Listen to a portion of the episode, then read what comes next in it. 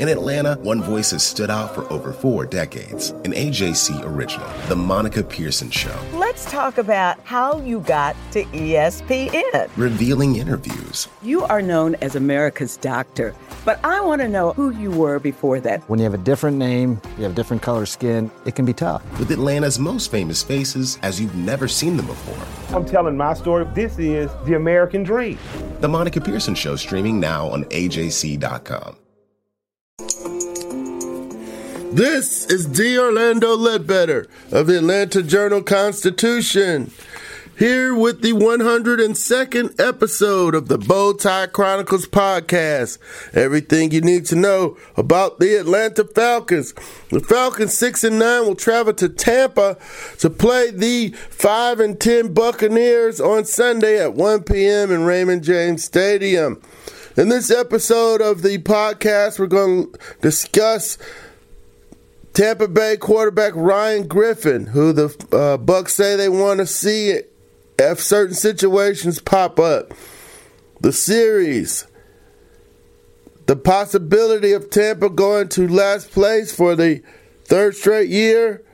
Fourth, we'll compare the Falcons offense against the Bucks defense and the Bucks D against the Falcons O, and then discuss Jameis Winston. Will they have a body of work on him now? And they have to make a decision as uh, you know there are four years of body of work on him. And they got to make a decision on whether he is indeed their quarterback of the future. So hey let's get right to ryan griffin. He's a 29 year old quarterback uh, has been bouncing around the league uh, start, you know, came out of Tulane from Los Angeles, uh, 6'5", 206, and Coach um, Dirk Koetter had him up as the second quarterback last week against Dallas, and he wants to see him play a little bit and may get to do so against the Falcons.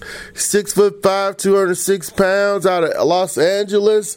Went to Tulane where he passed for 9,026 yards, 56 touchdowns, and 35 interceptions. He went undrafted in 2013 went to the New Orleans Saints, played there for uh, 2013 14, and then has been with Tampa Bay since 15, 2015 to the present. Now, uh, Coach Koetter said, hey, we'd like to have We'd like to get Ryan Griffin in a game if a situation calls for it. So uh, we will see if that's this Sunday against the Falcons. He was up last week. Uh, if it's a blowout, I don't know if the situation means if it's a blowout or they just want to get him in to run some hurry up or what the situation must be for him to play. But he's certainly up as the as the Bucks appear ready to move on from uh, Ryan Fitzpatrick, who's 35, and uh, maybe they are trying to see if they have a backup quarterback in Ryan Griffin, or they just want to see what he can do uh, against the Falcons. So that's one thing we heading into this game. We need to do a little work on was Ryan Griffin, in case he uh, pops up into the game. As far as the series, the uh, this will be the 51st meeting. The Falcons lead the series 26 to 24. And of course, they won the last game here in uh, Atlanta 34 29 on October the 14th. That was a game where they threw the ball sideways in kind of a rugby scrum and uh, almost hit it. It was close, uh, but uh, you know they didn't get there uh, Atlanta, Tampa Bay Miracle. Something like that happened later in the season in Miami, but uh, it was pretty bizarre looking play in that last meeting. Now the Bucks over five and ten. They're struggling again on defense. Uh, got former Falcons coach Mike Smith fired uh, during the season here, but if they lose again here on Sunday, they will be the last place team in the NFC South for the third year in a row. Uh, there are reports out there that uh, Dirk Koetter's safe down in Tampa, and we'll see uh, see how that proceeds on Black Monday after the season. Now, as far as the teams, we got a pretty interesting matchup here the uh, Falcons uh, and the Bucks are, are, are, top ten teams passing the football. And uh, Coach Quinn talked about Tampa Bay's ability to get chunk plays. So the um, Falcons uh, passing offense is fifth. The Bucks passing defense is is twenty second. So that's a major advantage for the Falcons. The run game is uh, they're inching up close to hundred yards a game now by finishing strong here in the uh, late in the season. The Falcons are at ninety seven point six a game. The Bucks give up 124.9. Uh, they're 25th, so that's even. They're only two spots to separate them. Uh, total yards, the Falcons have advantage. Uh, 382.5, eighth in the league. Tampa Bay 376.3, 23rd points. The uh, Falcons 25.3. 11th in the league, and the Bucks 28.7, 30 in the league. So the Falcons have major advantages everywhere except in the run game. So, um, and both, it's, they got a poor rush and Tampa has a poor D. So the Falcons, oh, should be, uh, able to move the ball, put up points, should just be a, uh, up and down the field day doing what they want to do against this Bucks defense. Now the Bucks offense is the problem for the Falcons because they can't throw the ball around. 318 yards, 0.9 a game, first in the league. The Falcons give up 254.1, which is 24th. So, um, you know, they should be able to throw it against the Falcons. Both of the run, the run game is a wash. Tampa Bay 95.4, which is 29th in the league, led by Peyton Barber, the former Auburn back from Alpharetta. The Falcons give up 127.1, which is 27. That's a wash. But the, the Bucks do pile up the yards. 414.3 game, third in the league, and 30 uh, 381.3 the Falcons give up. 26 in the league. So uh, you know, point wise, the Bucks average 24.3.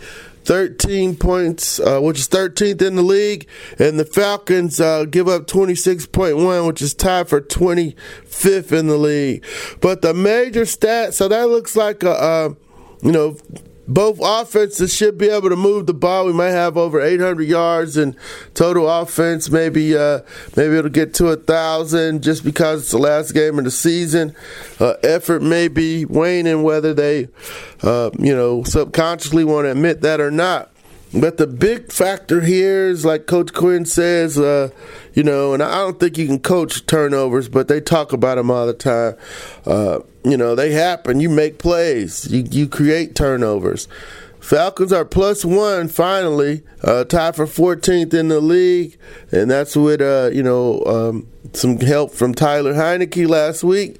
And the Bucks are minus 18. That's bad. Uh, 31, 31st in the league. Which leads us into Jameis Winston. Jameis is in his fourth year. You know, he had the problem with the Uber driver and had to start the season on the suspension list. But over the last four years, he and Blake Bortles lead the league with 57 interceptions. And, uh, you know, that's just over time. You should, that number should decrease but he's still forcing the ball at times. He's got 13 this season. But uh, Coach Koetter pointed out uh, in his Monday presser that he did, Jameis did check down 13 times against Dallas because they want to keep it in front of you and, and, and, dare you to throw it into coverage. Uh, he he he did throw it into coverage a little bit, but he didn't have any interceptions in his last outing. And uh, Coach Koetter said, "I think Jameis has improved." across the board. So you know they're down there looking for signs of maturity from from Winston. His physical uh, talents, uh, you know, or, or, or obvious. Uh, then you know between the brain, is he going to get it that hey you can't force the ball in the coverage.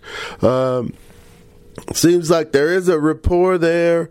Uh, seems like uh, you know he can't put up numbers. Uh, they were doing it with Fitzpatrick, so they like the offense, and uh, you know the the players they've drafted on defense have not all come through. Spence is one that comes to mind.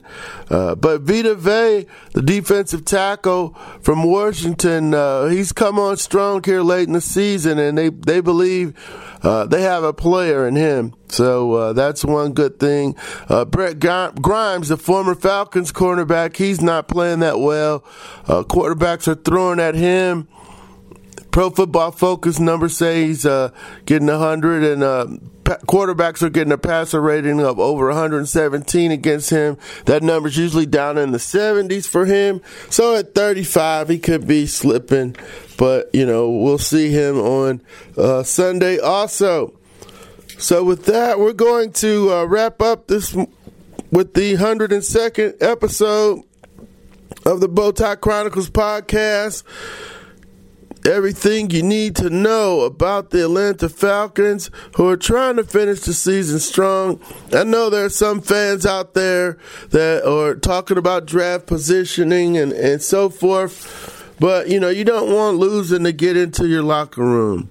So I understand why the Falcons are trying to win these final games as they move on into the off season where there's going to be some changes. Coach Quinn has uh, said there's going to be a full examination of the whole operation under his watch, and we will be ready to uh, update you and file the breaking news on what happens after this season, possibly as early as Monday. Definitely, uh, it's going to be a busy week 17 at Flowery Branch. So, with that, take care from the 102nd episode of the Bowtie Chronicles podcast. This is D. Orlando Ledbetter of the Atlanta Journal Constitution. Take care and have a great day.